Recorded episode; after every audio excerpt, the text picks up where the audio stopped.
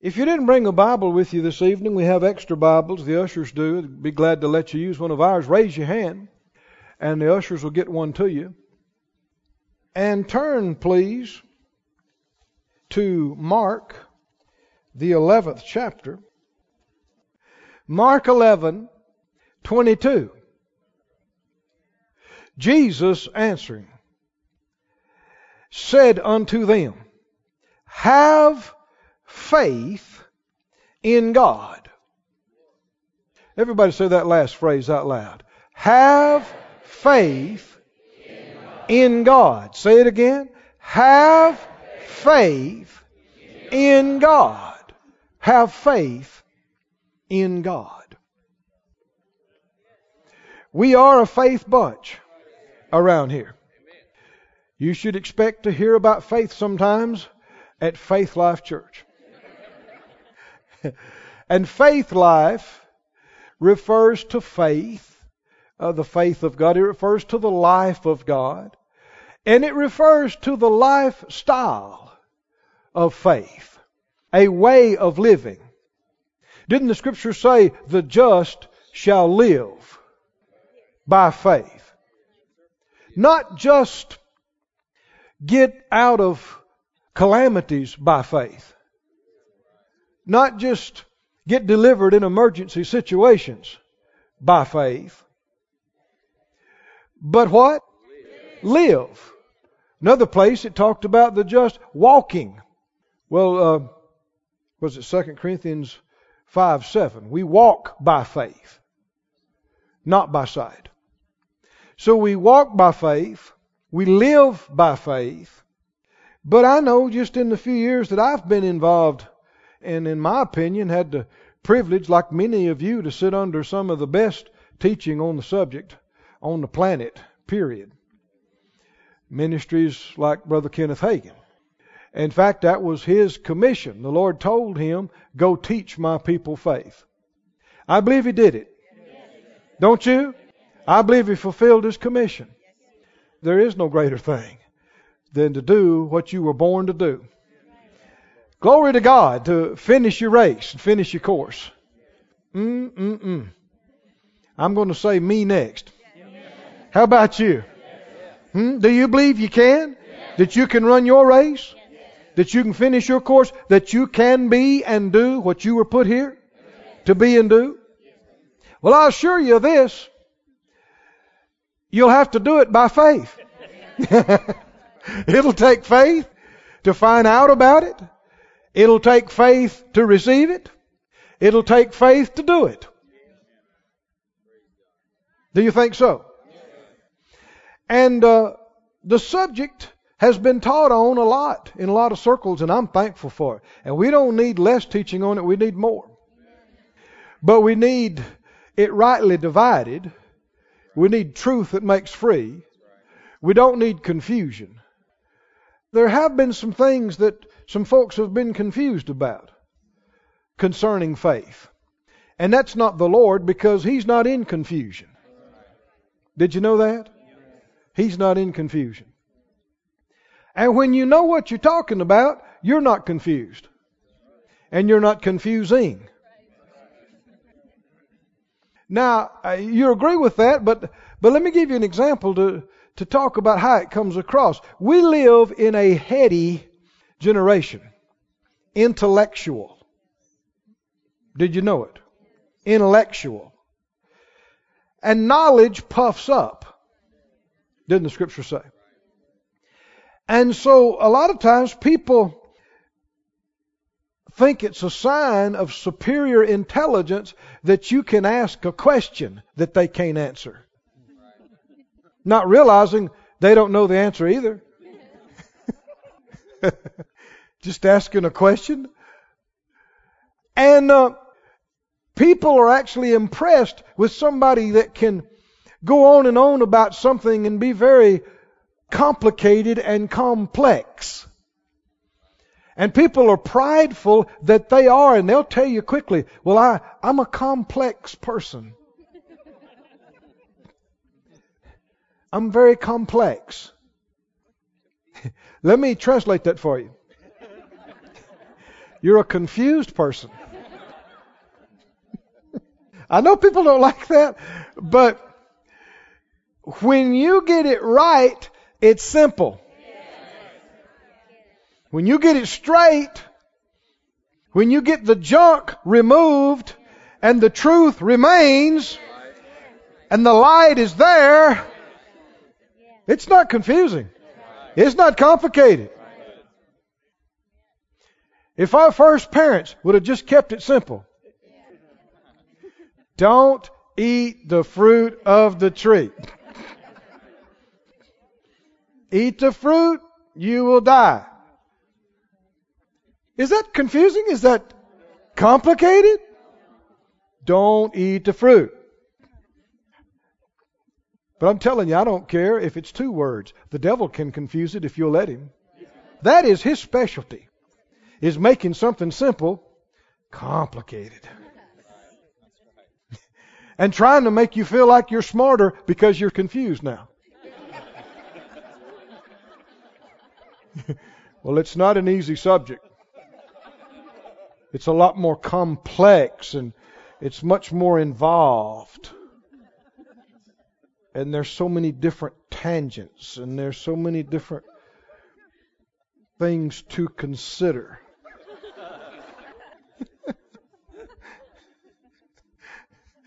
No. You just are in darkness. You don't know what's important and what's not. You throw out everything that's irrelevant and all you got left is this. It gets real simple. No. You shall know the truth. And the truth will make you what? Free. Make you go, mmm, it's a lot to think about. no, what will it do to you? It will make you absolutely free. It'll free your mind. It'll free your soul. It'll free your body. It'll free your life. It will make you free. What did he say here? Does this sound confusing to you? Have faith in God. Let's say it again. Have faith in God. Sometimes after certain teachings, people have gotten confused. They're saying, well, now is that common faith? Is that special faith? Uh, is that my measure of faith? Is that, uh, where am I? Everybody go over again real slow with me. Have faith in God. well, where's my word level? I've heard people go into great debates about the difference between believing and faith and try to get all in depth about the difference between believing and faith and the spirit and the mind and the soul and think they're really doing something. But if it's light, it's simple. I said it's simple. And don't let somebody bog you down with stuff. The Lord gave me a statement the other day. I want to give it to you. It's revelation. Have you ever seen somebody that they're doing something that's violating the word? And somebody tries to talk to them about it, and they bring up another verse that they don't understand. Or maybe that you don't understand and they imply that, well, if you don't understand that verse and I don't, well, then this one don't apply either. Who said that? Lack of understanding of one verse doesn't exempt you from walking in the light of a verse you do understand. Because God holds you and I accountable for the light that we have. And see, people are trying to do that. They're trying to convolute things. They'll go back under the law and they'll talk about uh, you know, something comes up. They're in sin in their life. They're in sexual sin or in they're in some other kind of sin. And they know it's wrong. And they don't want to try to talk and debate about that. But they'll say, what about these laws concerning women's uncleanness? And what about so and so and their multiple wives? And what about this? What about it? What's that got to do with you in this verse? You might know what I'm talking about. People try to act like, well, because I don't understand this, that exempts me from being accountable for this. Oh, no, honey, it don't.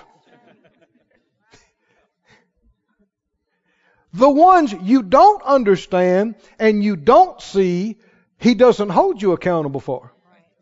It's the light that you have that you're held accountable for. And a lot of times you and I both need to say, I don't understand that. I don't know. And if it's true, then He'll give you some grace in that area. Because you really don't see it and know it. But when you know something and you understand it, don't you start hollering about some other verse you don't understand. you better walk in the light of this because you are accountable for that. Because you do see it. You do know it. Somebody said out loud, it's not complicated. Read it out loud again. What did Jesus say? Have faith in God. Say it again. Have faith in Somebody got some answers just then, didn't they? Glory to God. Have faith in God. Have faith in God. Go to 2 Timothy, the first chapter. 2 Timothy. The uh, first chapter and the 12th verse. 2 Timothy 1:12. He's talking about the things that he was experiencing, the bondage, the persecution. He said, "Nevertheless, I am not ashamed, for I know whom I have believed." Was he having faith in God? Notice he didn't just say, "I know what I believe."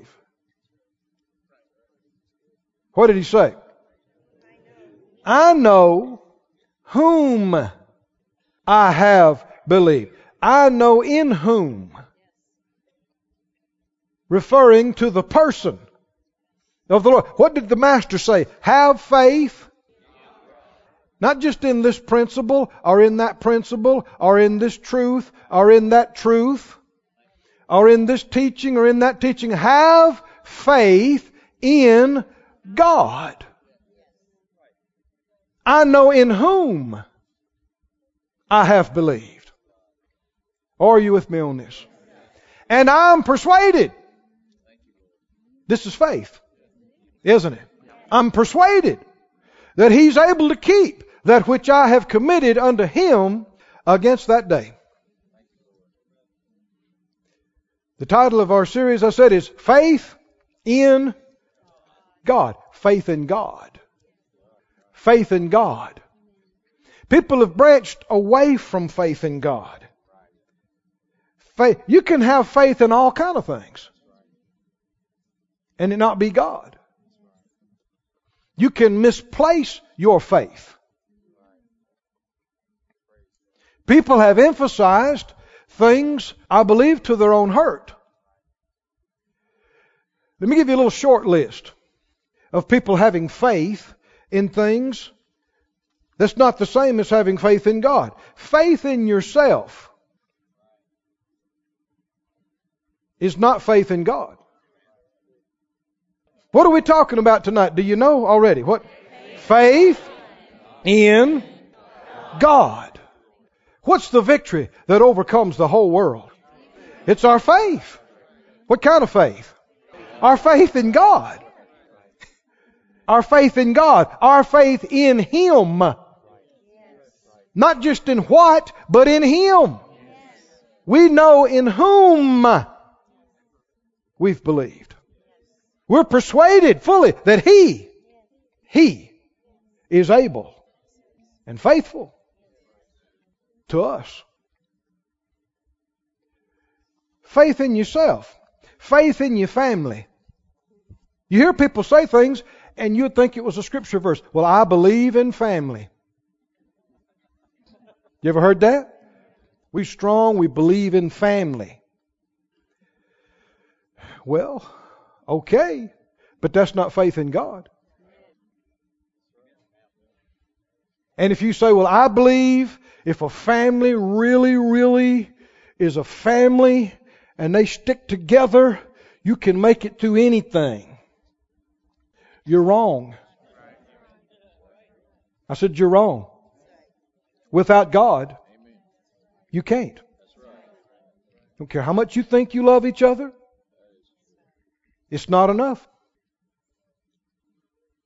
Faith in your kids, faith in your grandkids. it's good to have confidence in them and, and believe in them, but that's not the same thing as faith in God. You don't just want to believe in your kids, you want to believe in God for your kids. Come on, are y'all with me now? Is it the same thing? Believing in your kids, believing in God for your kids. No, see, there's sinners that don't even go to church believing their kids. That's not faith in God. But it's a form of faith. But it's not faith in God. Faith in prayer. You hear people talk about that. We believe in prayer.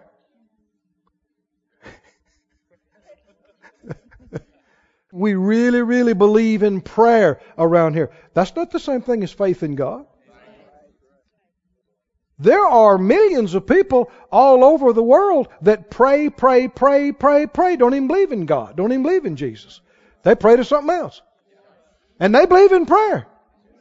The same vain repetitions, counting beads, spinning wheels, they believe in it. When they get in a terrible situation, they go spin that wheel all day long. They go count beads till their fingers are bloody. They believe in prayer. And you can perish believing in prayer.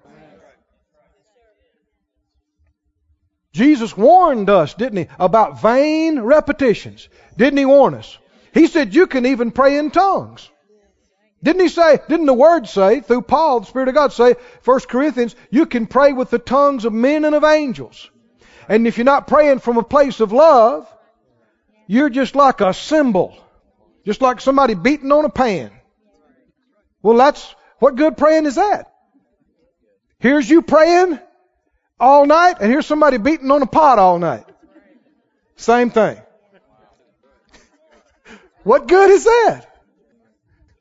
No, we believe in the God who hears prayers and answers prayers. And I'm not trying to be technical. This is a big difference. We don't just believe in prayer. We believe in God. What Jesus tell us? Come on, what did he say? Have faith in God. Have faith in God. Faith in works faith in what you do, faith in work. There's a lot of people that believe, well, if you'll work hard, you can get anything you want. If, you, if you'll work hard enough, you can be anything you want to be. If you'll work, work. That is not true. There are people that have worked five jobs their whole life and worked themselves into an early grave and never achieved their goals and was broke. Now the Bible teaches diligence and teaches work, but our faith shouldn't just be in work. That we're going to be a success because of our work ethic. Now what I'm talking about is a lot of stuff from the world has gotten in the church. And the same thing that the world is believing that's going to enable them to make it through and be a success, you got Christians talking and believing the same thing, and people have been so blind and so undeveloped they haven't even seen it. Somebody says, believe in work. I mean, that's what's going to get us through. We believe in this. We believe in that. And bells and whistles ought to be going off with us going, man, you can do all that you want. And without God, it's not going to happen. Unless the Lord build the house. They labor in vain. Faith in money. See, that's what happened with the rich young ruler, wasn't it? He was a good man in a lot of ways. And the Lord looked at him and he loved him. And he said, One thing you lack. Well, that ain't bad. Wasn't two or three. But it was one big one. He said, Liquidate. Sell out. Invest into the poor. Come follow me. He was sad. Wouldn't do it. Why? Jesus put his finger on the issue. His faith was in his money. He didn't believe he could live or live like he wanted to or be like he wanted without that money. And so he wouldn't do it. Faith in money. What Jesus tell us to have faith? In God. Somebody say faith in God. Faith in God. The list goes on. I won't try to name every possible one, but you, you have to watch thing after thing in life. You know, working in healing school, I saw so many people that had faith, more faith in the doctors than they did in God by far. More faith, their faith was in the medicine. Their faith was in the doctors. And we believe in doctors. We thank God for them. But doctors can't heal you. They can help in some things, and a lot of folk in this room wouldn't be here tonight if it wasn't for some doctors. Help get us through things. And we're thankful for it. But the problem is when you put more stock in what they tell you than what the Word tells you. You can see people. They're shouting about by his stripes I'm healed, and with long life he'll satisfy me, and they go in and get a bad report and say, Well, you're not going to make it and their feathers just fall. What does that mean? They believe more in what the man told them. People put more faith in attorneys. They put more faith in the government. They put more faith in mama and Aunt Minnie. They put more faith in their education. The bottom line is what or who are you counting on for you to make it through? I mean, you can go in church, you can say hallelujah, you can say amen, you can take notes, but what it really ba- matters is when you're facing something, when you need something, what are you counting on? Who are you counting on? What are you really counting on? What are you really looking to? Really depending on to make it through. If it's anything other than Him, you're in peril. Because the best meaning people can fail you. People that love you with all their heart can fail you. The strongest companies can fail. The richest people can fail. The best doctors can fail. Did you know it? The best attorneys can lose cases. The best doctors can lose patients. They do it all the time. And if you put all your hope and all your faith in them and you're looking to them, you are on sandy ground, shaky ground. Jesus said, have faith in God. Do you have faith in God? Do you believe your faith in God could grow, could increase, could become greater? That's what we're about in this series. That's what we're on. That's what we're pursuing. Would you believe with me? And let's examine ourselves whether we be in the faith like the scripture said, and if we've been putting too much faith in this person, let's believe God to get our faith out of that person and in God.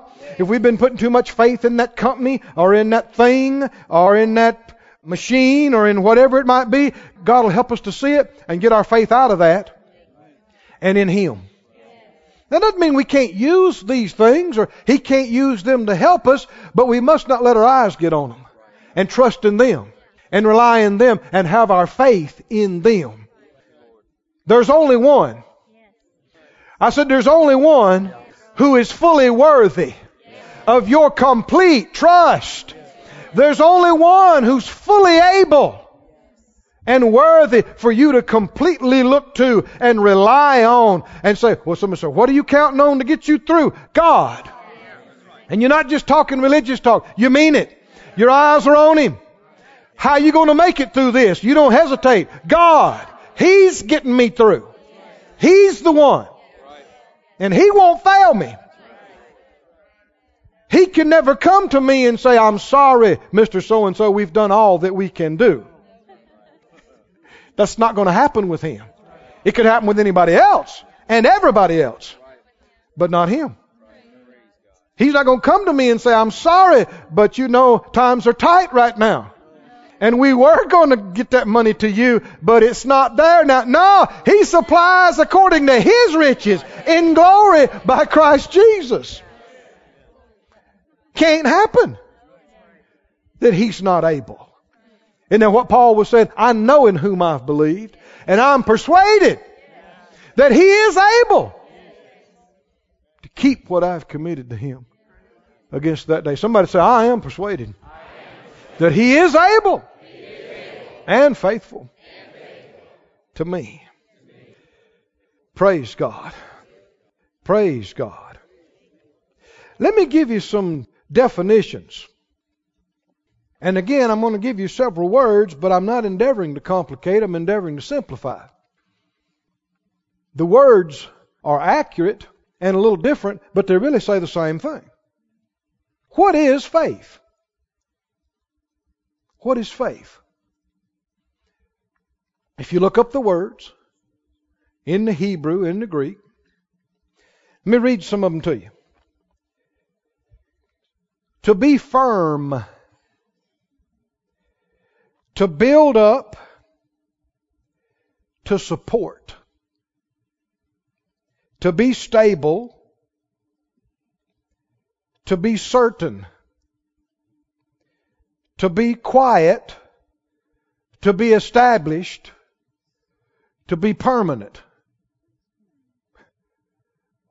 All these words painting a similar picture. What are they painting?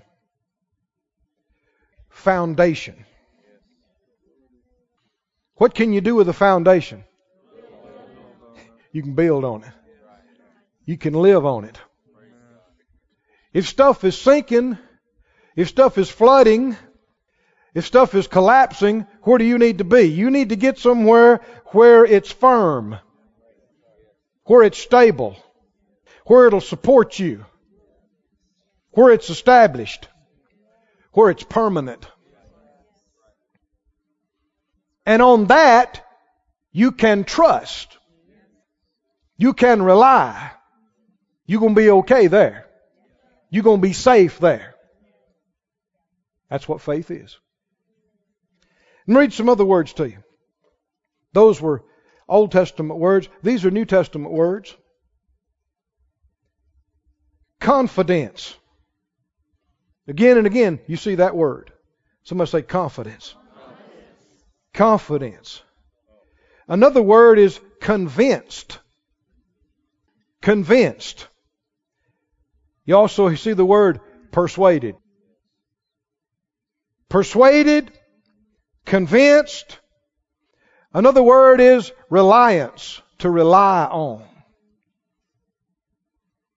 I like Vine's definition. He says firm persuasion. Persuaded. Rely. I'm going to give you one word that agrees with and ties into every one of these words. Trust. Trust. Somebody say trust. trust. If you trust somebody, you got confidence in them. If you trust somebody, you count on them. You rely on them. If you trust somebody, it's because they're trustworthy. They're stable.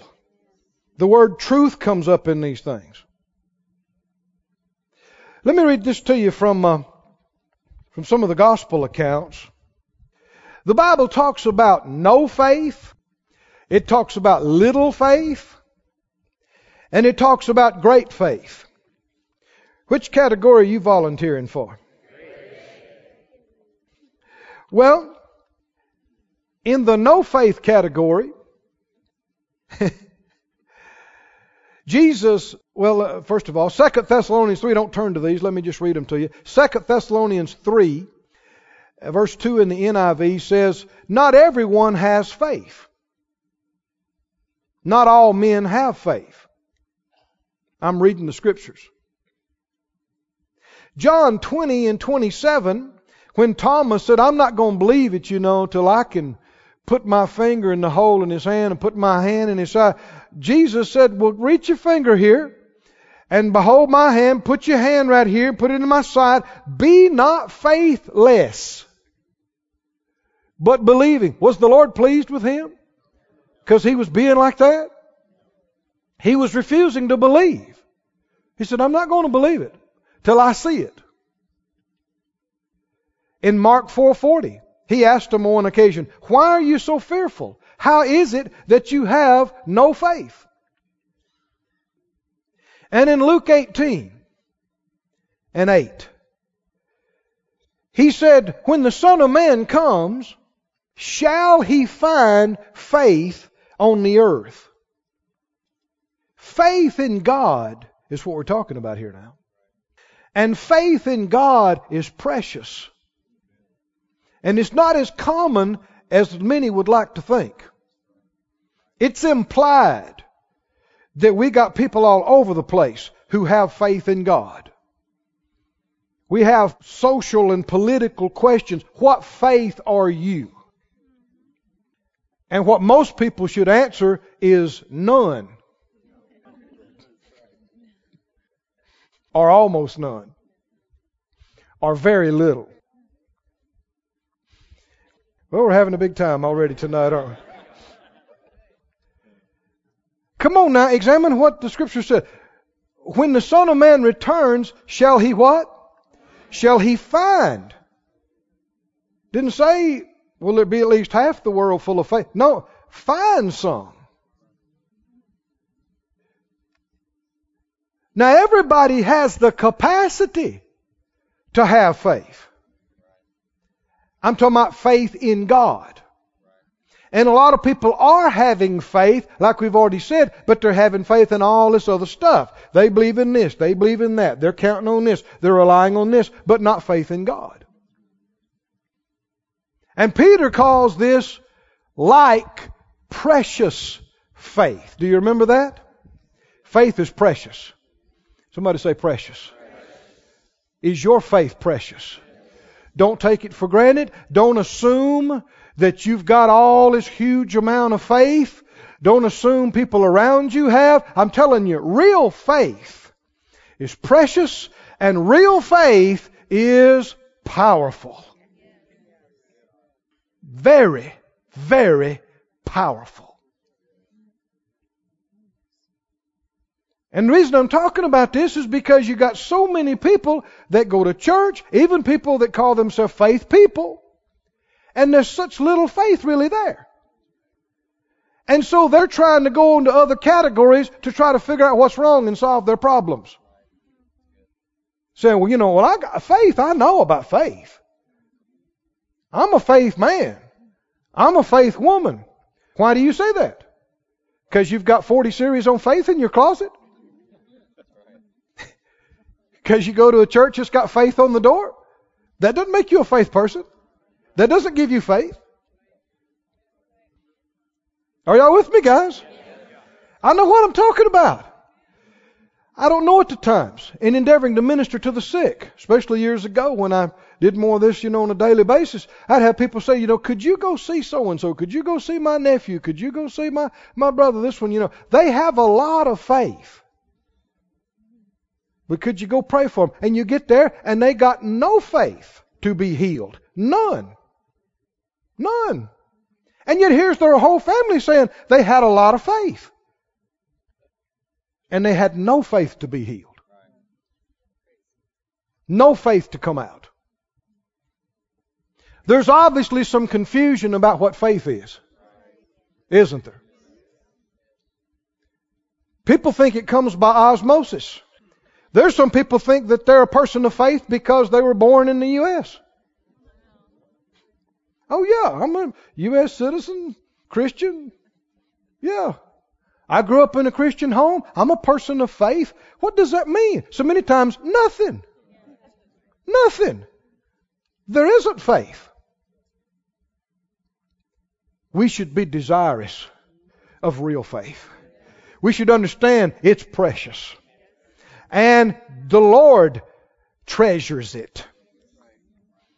Have you read enough scripture to realize the Lord treasures real faith in God? Doesn't He? How many times He'd remark, I mean, not all the time do you see him impressed, turning around, looking at his guys going, mm, mm, mm. I, t- I hadn't seen faith like that through this whole country. Looking at the woman going, woman, great is your faith, girl. You are doing it. You are believing God and your baby is healed.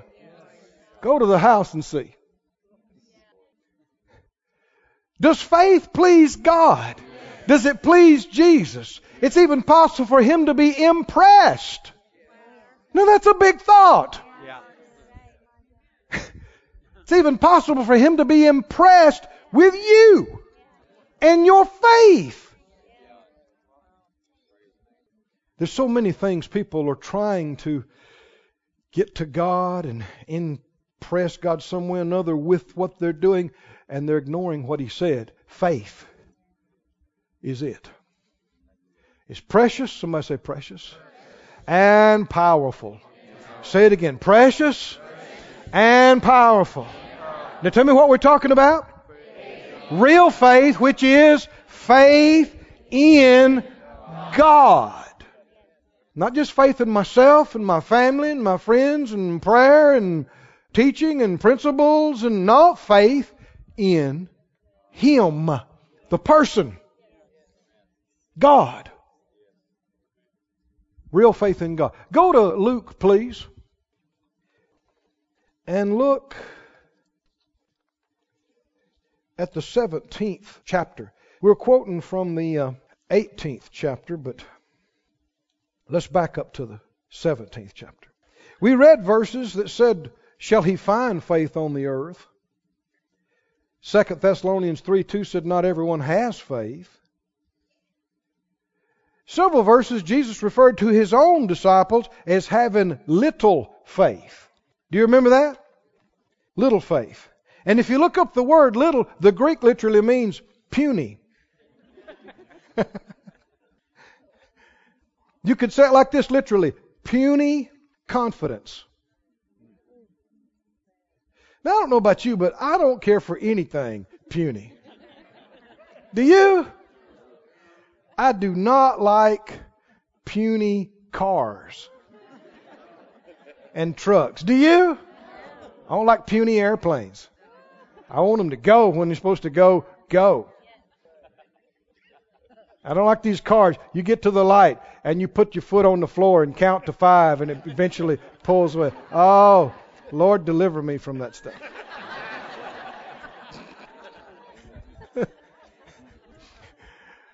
I'd always had big dogs for Phyllis and I.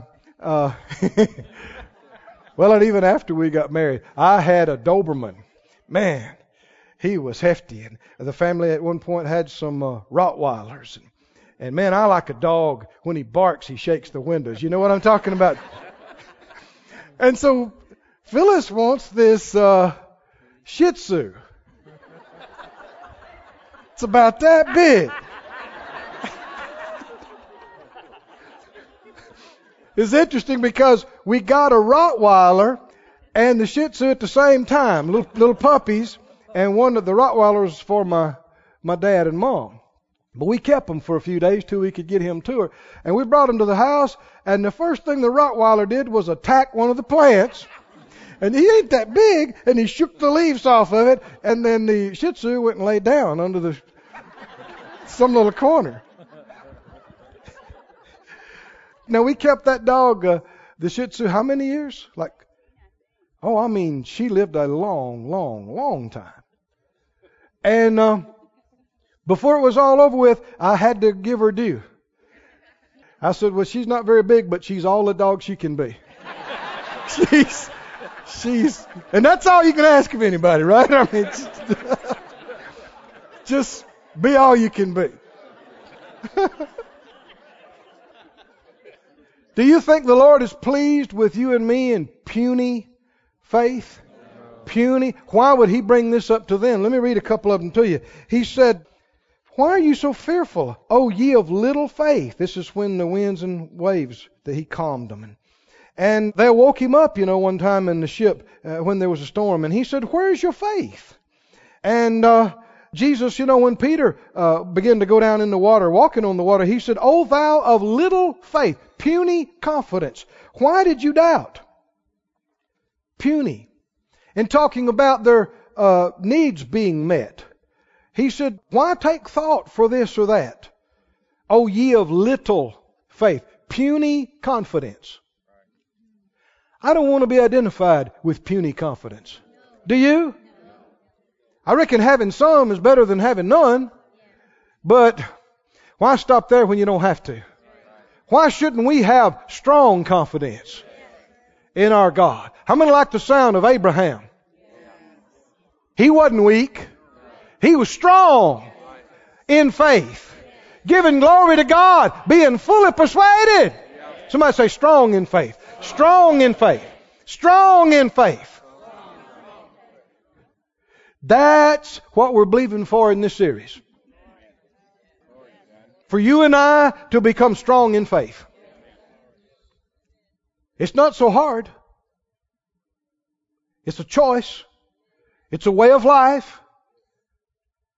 Did you find Luke 18? Or 17? Not puny faith, strong faith. Luke 17. Jesus' disciples had a request of him. Luke 17 and 5. What'd they say? The apostle said to him, Lord, increase our faith. He's talking to them about forgiving their brother many times a day. and they said, Oh, man, I need more faith to do that. And I don't know what else they were looking at, but they got the revelation our faith is not where it needs to be. It needs to come up. Increase. Would you say that too? Lord, increase my faith. Increase our faith. Well, we've already got the answer to it in the next verse. How many know He's the same yesterday, today, and forever? Whatever He told them is what He's telling us. What's the answer to the cry, the prayer, the desire? Lord, increase my faith. What's the answer? Jesus said, All right, be good, and I'll give you some more. Soon as I get around to it. Be good. No, what did he say? The Lord said, if you had faith, let's just stop right there.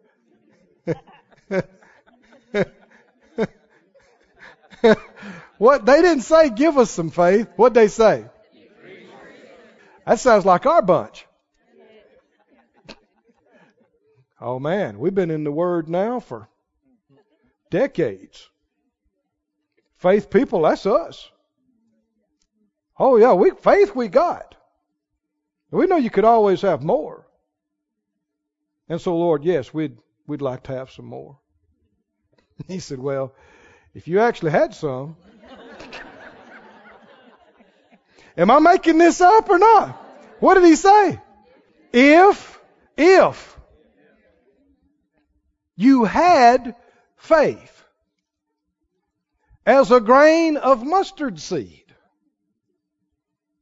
so how much faith do you reckon they think they had?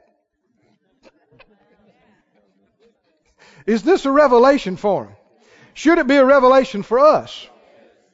There are reasons why things are not happening like we know they can be and should be. And the bulk of the answer is right here, right here. How many times did Jesus' own disciples come to him and say, Lord, why couldn't we do that? Why couldn't we cast him out? Lord, why couldn't we get this? Why didn't this happen? What would he tell them? Because of your unbelief.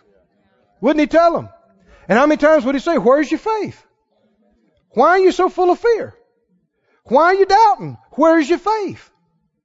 And it's easy to come to church and sit up and take notes and assume, well, faith we got. We just need to learn some other stuff. It's not true. I said it's not true. The Lord's been uh, dealing with me as we go out on the road. We'll be going up to Pennsylvania this week and having some meetings. And nearly every time we've gone out in the last year or two, the Lord will have us to have a miracle night. And we've had some miracles too now. But it's been, some of it's been challenging. Because the Lord will deal with me. Now here's what you do. You preach on this, and then you get the people to believe with you for miracles right here, right now. And you can tell with group after group after group, it's like a brand new thing to them. I'm talking about faith churches. We're not all that hot at it ourselves. Right here. And that's as much me as you. I hadn't taught you as much on it or done it as much. Endeavoring to do what he tells us to do. You know, you can't do everything at the same time. But I can tell when you go to do this, you say, okay, everybody, let's stand up. Okay, everybody, let's believe God right now for miracles right here. Let's believe God. People will stand there and look at you. They'll clap.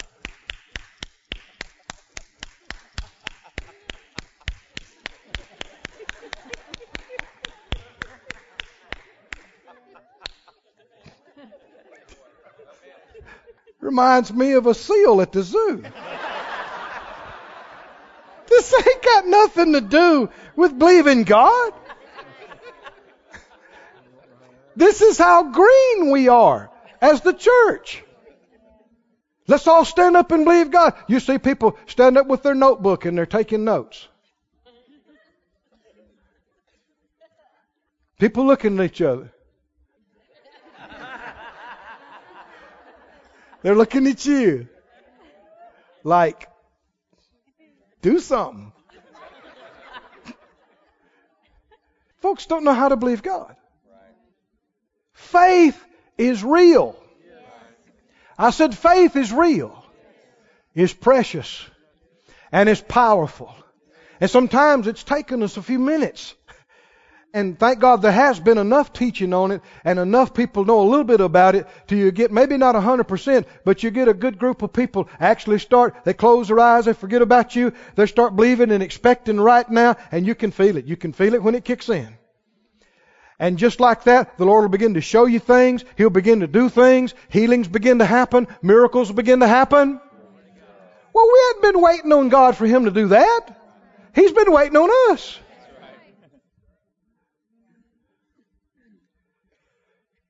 Do you believe God would train us and show us how to believe Him and have real faith? Well, we got to quit pretending and calling stuff that's not faith, faith. We've, we live in an entertainment society, and church has been too much like entertainment. People come sit and just watch and listen and do nothing. See, everybody's supposed to be believing God right now. Hmm? Not just waiting on me to say something clever or enlightening.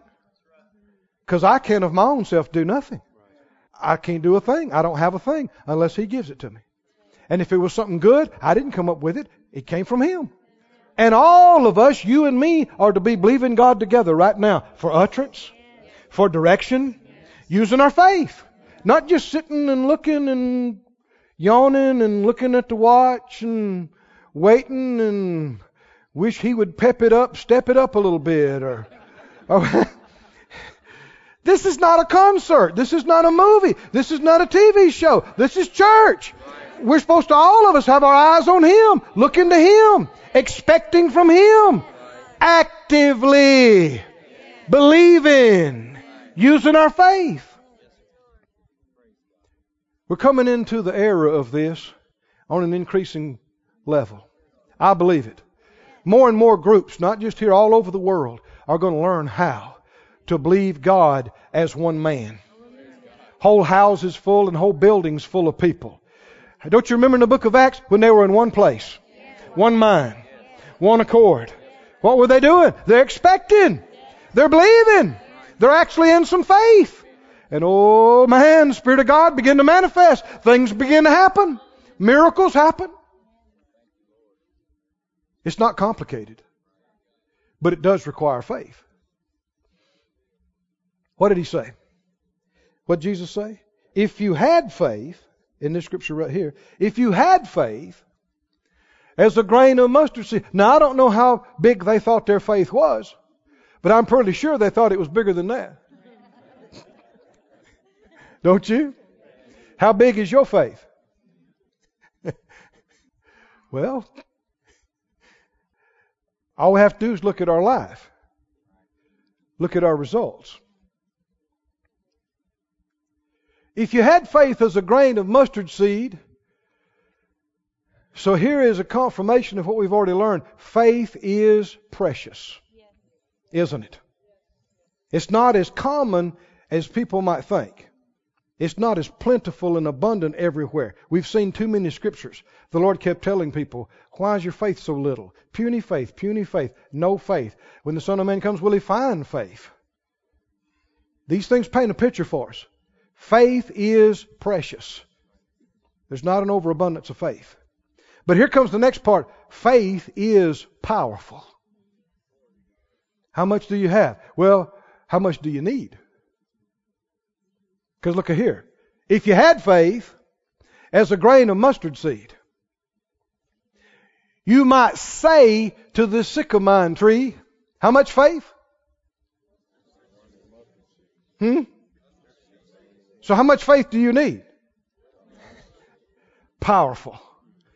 Powerful. Powerful. Precious and powerful. If you had faith as a grain of mustard seed, you might say to this sycamore tree, Be thou plucked up by the root and be planted in the sea, and it would obey you. We're talking about tree ripping up, transporting hundreds of miles or more through the air, planting into the ocean, power, mustard seed. Somebody say potent, potent, potent, powerful, powerful, precious. So can you see though that it's also a confirmation that these folks don't have all this amazing, great, vast faith and still are not able to get what they need and need some help. And so, no, no, it's just not true. People are calling a lot of stuff faith. It's not faith. If you had just a little bit of real faith, amazing things can happen in your life. Just a small amount of real faith. I want you to get this in your eyes and in your mind. I want you to see as you leave here tonight, as you go back home, I want you to see just a little bit of faith. Kind of like an atomic particle. I want you to see it on the inside of you, and it's got the, the things moving around on the outside, you know, and it's glowing.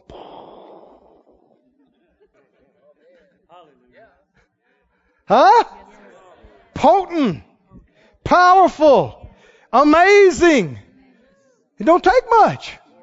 Doesn't take much. How many understand if mustard seed, caliber faith, would rip up a tree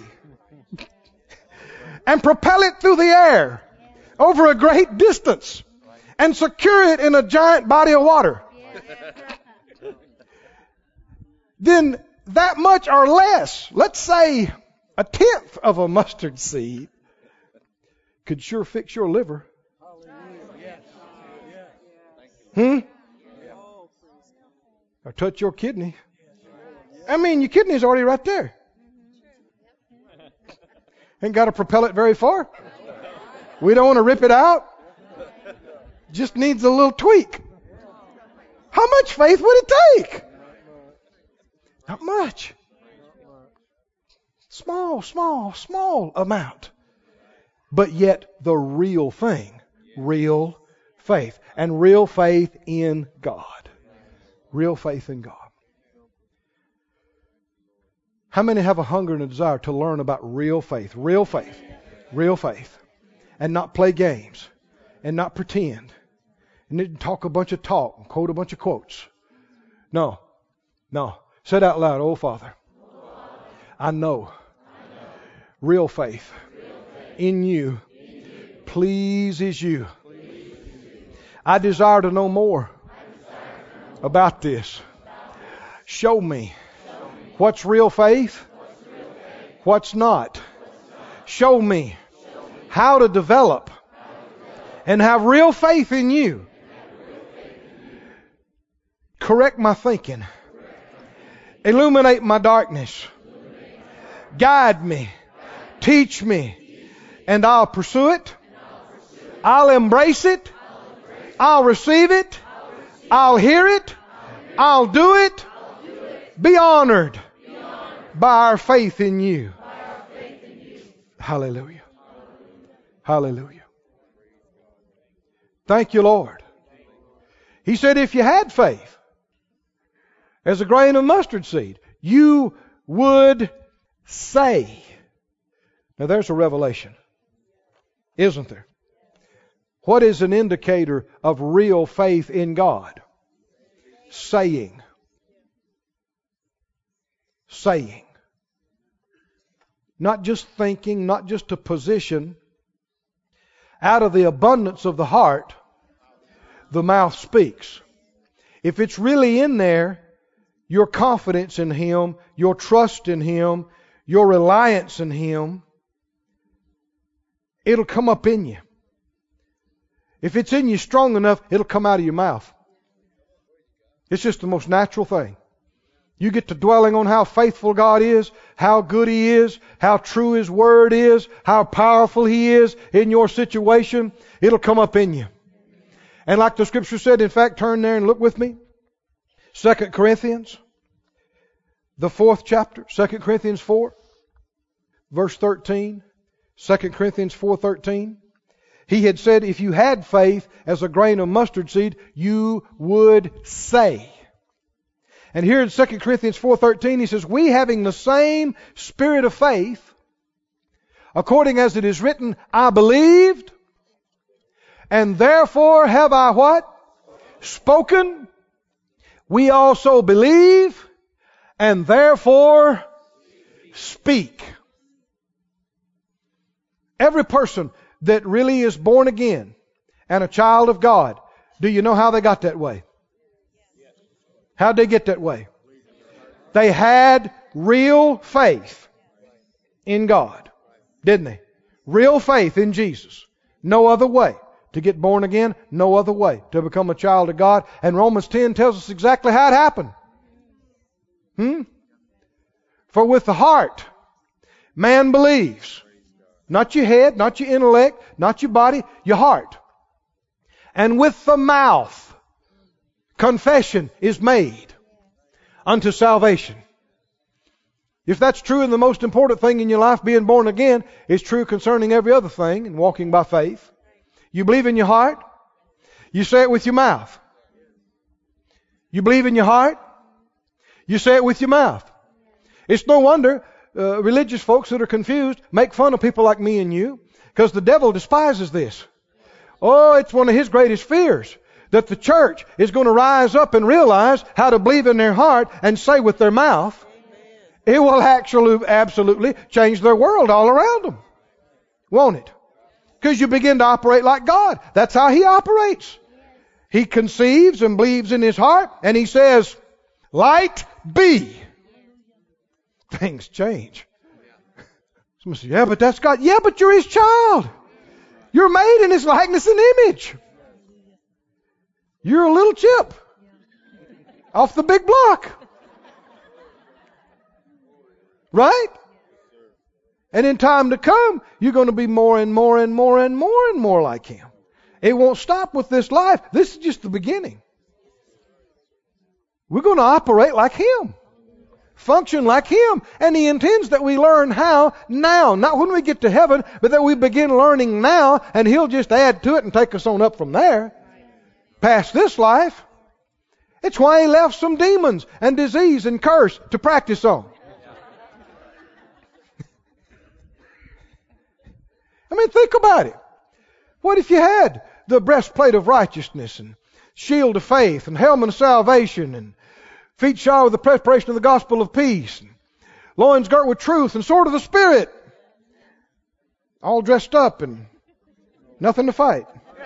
nothing, nothing to deal with. No, he, he left some stuff to overcome. And anything that's an obstacle or a challenge in your life, you need to look at it and go, oh, this is time for me to use my faith. Yeah, this is just something for me to exercise on. Use my faith. Another opportunity for God to show how big He is, how faithful He is, how powerful, and for me to prove that I trust Him. Without seeing and feeling, I'll believe Him and trust Him right now. And it's qualifying you and I for permanent places in His eternal kingdom past this life. Oh.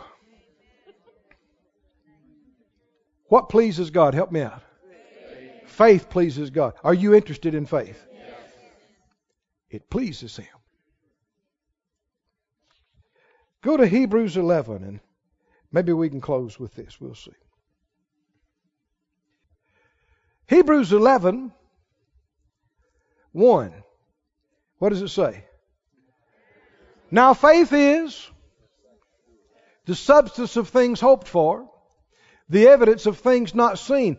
I would say to you, this is not a complete, all encompassing definition. Because what does the rest of the chapter talk about? A lot of you didn't like that. He's talking about one aspect of faith. Faith is a living thing. And it is so powerful and so vast and so far reaching. He's given us a side of it to look at.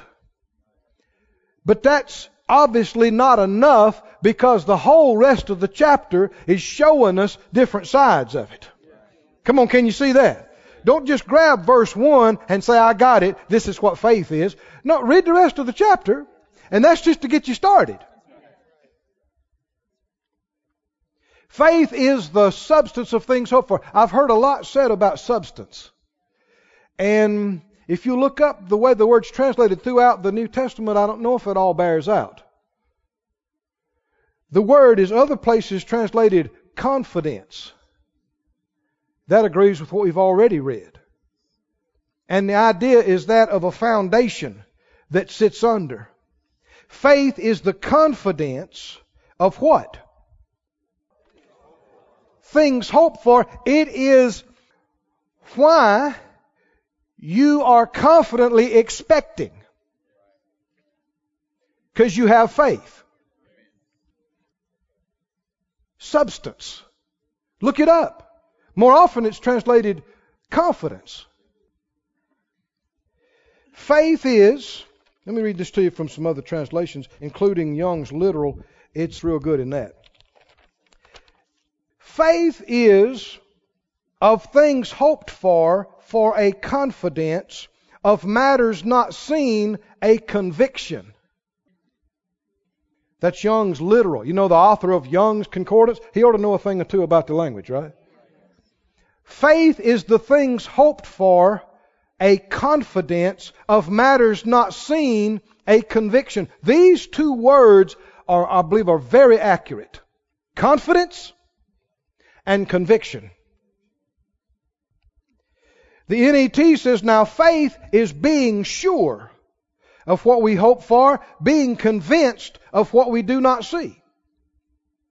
The NAS says faith is the assurance of things hoped for, the conviction of things not seen.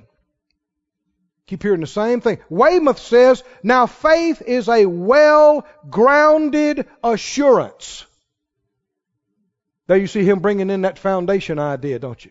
Well grounded assurance for that for which we hope and a conviction of the reality of things we do not see. Can you tell we've got a lot to learn about faith? The danger is thinking you know a lot about it, thinking you have so much. But it's good to find out if you were thinking something wrong. It can be a revelation. You can realize, well, that's why that hadn't been working. We'll just change this and get some results now. That's good news. That's good news. Hope is not desire. Hope has to do with expectation. And faith is what you're standing on that gives you a right to expect. How do you know that it's really there, that it's real? Faith is the conviction that it's there. You don't see it, you don't feel it. How do you know it's going to happen? Why are you expecting it to happen? Faith is the assurance of what I'm expecting. And it's not complicated. It all comes back to a simple trust in the one who told you it was that way, in the one who told you it was happening. Simple, simple, simple, simple. One of the greatest examples in the Bible is Abraham. The Bible said, go with me to Genesis 15. Genesis 15, what did Jesus tell us to do? Have faith. In what? In who? In God. Well, the Bible in Galatians 3 6, you're going to Genesis 15. In Galatians 3 6 says, even as Abraham believed God, and it was counted to him for righteousness. Verse 7, Know ye therefore that they which are of faith, the same are the children of Abraham. Is that you? Amen. Is that me? Yes. Are we the children of Abraham? Yes. We're his children by faith. Was Abraham a real faith man? Yes. Did he have real faith in God? Yes. He had real faith in God. Jesus said, have faith in God. Galatians here says, Abraham believed God. So we know Abraham wasn't confused about what he was doing. We know it for several reasons. The Bible said he believed God. We can look and see he got results. It worked. Miraculous. Amazing. We know faith was at work here. Real faith. And we're told exactly how it happened. Genesis 15. Verse 1. After these things, the word of the Lord came to Abram in a vision. Tell me how faith comes. Comes by hearing. Hearing by the anointed word. Came in a vision and said, Fear not, Abram. I am your shield and your exceeding great reward. I'm getting excited right now. Mm-mm-mm. Put up Hebrews 11:6 on the screen. You hold your place right there in Genesis. What does Hebrews 11:6 say? Anybody know? Without faith, it is impossible to please him, to please God. For he that comes to God must what? Believe. He must believe that he is that He's real, that He exists, that He's God. Friend, we're talking about real faith. Real, the real item that, like that mustard seed, can rip stuff up and transport it and, and plant it and change it. This is it's no more difficult than this. How many in here would say, without any double mindedness, you believe that God is, that He exists, that He is real, Nobody can talk you out of it. Nobody can argue you and convince you of otherwise. Somebody said out loud, He is. He is. God, is. God is. He exists. He exists. He's real. Abraham already believed this before this encounter with God. Notice the revelation God gave him, though. Flip back over to Genesis there on the screen. Y'all got it, Genesis 15. What did he tell him? He said, Abraham, don't be afraid. Is he wanting Abraham to get ready to believe him? Yeah. Is fear of the enemy here? Yeah. Don't fear. Abram, I am your shield. And I am your exceeding great reward. Oh, Abraham didn't have Hebrews.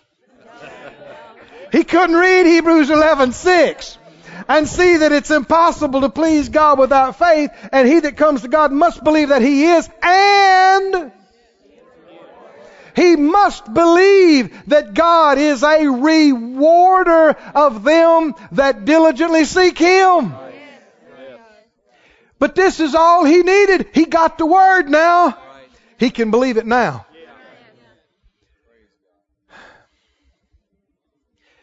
Too many so-called faith people have got a wrong idea that they can take their faith and do all kind of things with it. And their faith is in their faith.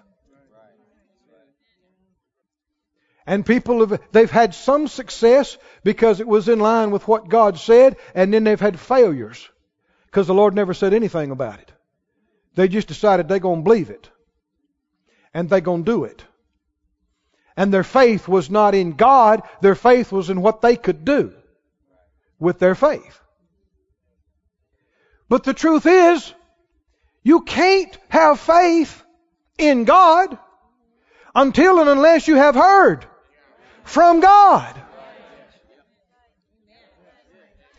Faith comes not just because you decide to have some. Faith comes not just because you need some or because somebody asks you or wants you or needs you to do something. Faith only comes by, by hearing from Him.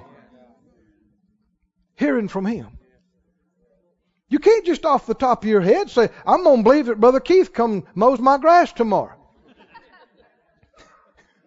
Well, did he say he's going to come mow your grass? No, but I have a lot of faith. And my faith works. And I'm just going to believe that he comes. You got no basis for your faith. How can you believe it? Well, I just believe that he is. The only way you can believe it is if Keith told you that Keith would come. And do it, now you could believe what I said. That's the only way in the world you could have faith for it. And we're not just talking about running off on some random tangent. We're talking about faith in God. And the only way you can have real faith in God is that you've really heard from God. Abraham's a man of faith. No question about that. But he couldn't believe that God was his rewarder until this day. But on this day, Oh, the Almighty spoke to him.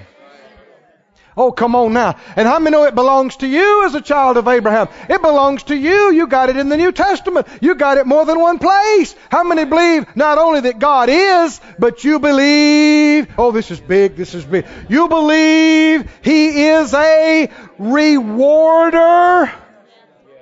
Let me read this to you from some other translations. The basic English says, it's necessary for anyone who comes to God to have the belief that God is and that He is a rewarder of all those who make a serious search for Him.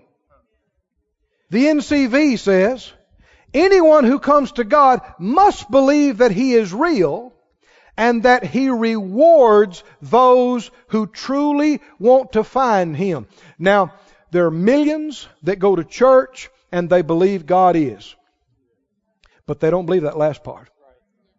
Do they? They don't believe that. They believe you might seek God and Him never show up for you.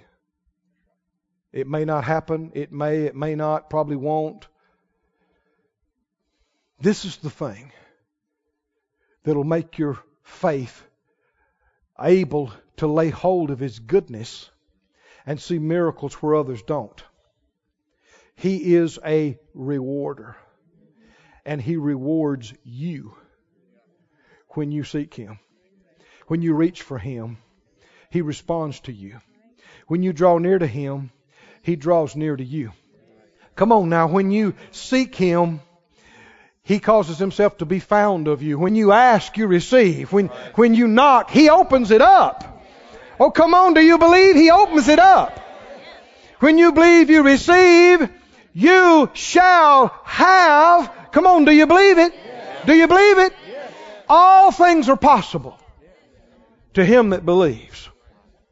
He is a rewarder. He is not an unattached God who's mighty and all knowing and way far off and he created this thing and he gave it a spin and we just got to do the best we can while he watches from a distance in amusement. No, you got to believe he is. You got to believe he's God. You got to believe he can do anything. He's all powerful. You also got to believe he loves you.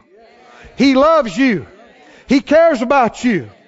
And he will respond to you and he'll reward you. And this is the part people have been weak, weak, weak, weak on. They haven't used their faith in this area. Some folk have touched on it just a little bit they've dared to believe that God would do something good for them. And the people that have, have been pleasantly enlightened and sometimes surprised at how quick and how much he responded. Because he is good and he loves you and he wants to do so much more. Go back to Genesis. We know Abraham believed God. We know he had and operated in real faith. And we're his children by faith. He said, Fear not, Abraham, I am your shield, your exceeding great reward. Abraham said, Lord God, what will you give me, seeing I go childless? The steward of my house is this uh, Eliezer of Damascus. And you've given me no seed, and one born in my house is my heir. This is weighing heavy on his heart. He's saying, Well, Lord, I, no matter what you give me, I don't have anybody to leave it to. You're my exceeding great reward. That's great. That's neat. But I'm old and I got no child. Tell me how you get faith. How can you have faith? Comes back. Is he about to hear something else? His faith is about to shoot up from right there in Desertville where he was, in Childless Town where he had been living, his little life, his little family, his little stuff. His faith is about to soar throughout the universe. His faith is about to soar from where he was all those centuries ago and touch me and touch you and our kids and our descendants and eternity. Friend, do we know how big this is? What's about to make the difference right now? How can his faith leap up like that? He's not happy about this. He said, Well, God, that's great, but I don't have anybody to leave this to. The Lord said, This shall not be your heir, but he that shall come forth out of your own bowels shall be your heir. And he brought him forth abroad. And he said, Look toward heaven. Tell the stars if you be able to number them. He said to him, So shall your seed be. Abraham said, I appreciate it, God. You've been real good to me already. You my exceeding great reward. Whew, that's good. But I ain't got nobody to leave it to. I'm old. I won't be around much longer. The Lord said, No, that's not going to be your heir. Your own child is going to be your heir. And come here and look. Come on, put yourself there. Put yourself there. It's nighttime right now. Look up in the sky, he said. Yes, sir. He said, Can you number all those stars? How many are there? He said, No, it's too many. I don't know. It's big. It's more than a million. It's more than 10 million. It's more than 10 billion. It's more than a hundred million quadrillion billion. I don't know, God. No. He said, That is how many children you will have.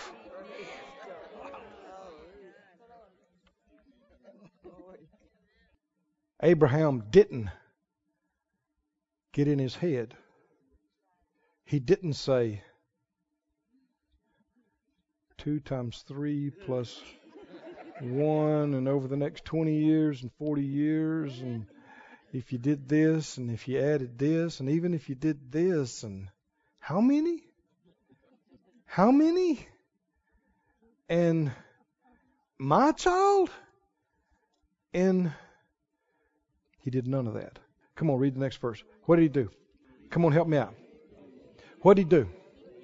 What did he do? And he, for something to be so amazing and so powerful and so eternity life changing, it doesn't take long to say it right here. He, he believed in, he didn't say he believed it was mathematically possible. He believed it was physiologically, socially possible. No, he believed in the Lord. Oh, come on, come on. He believed.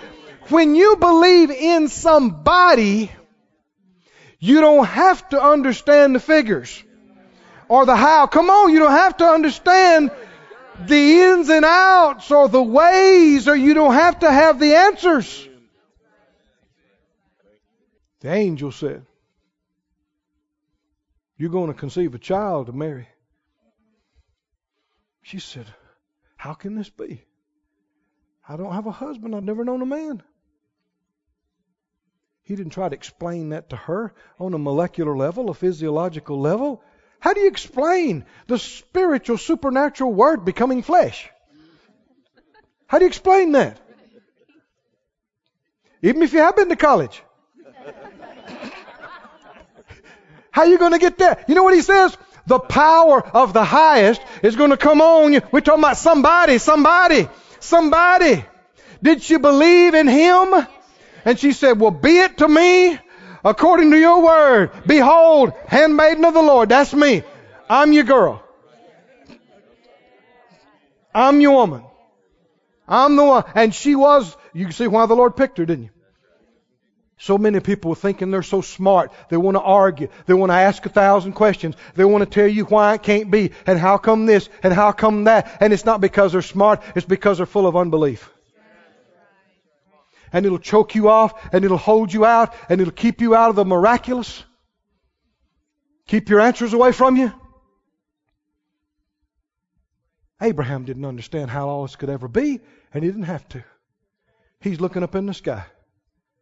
I'm sure his first thought when the Lord said, Can you count all those? He's thinking, No.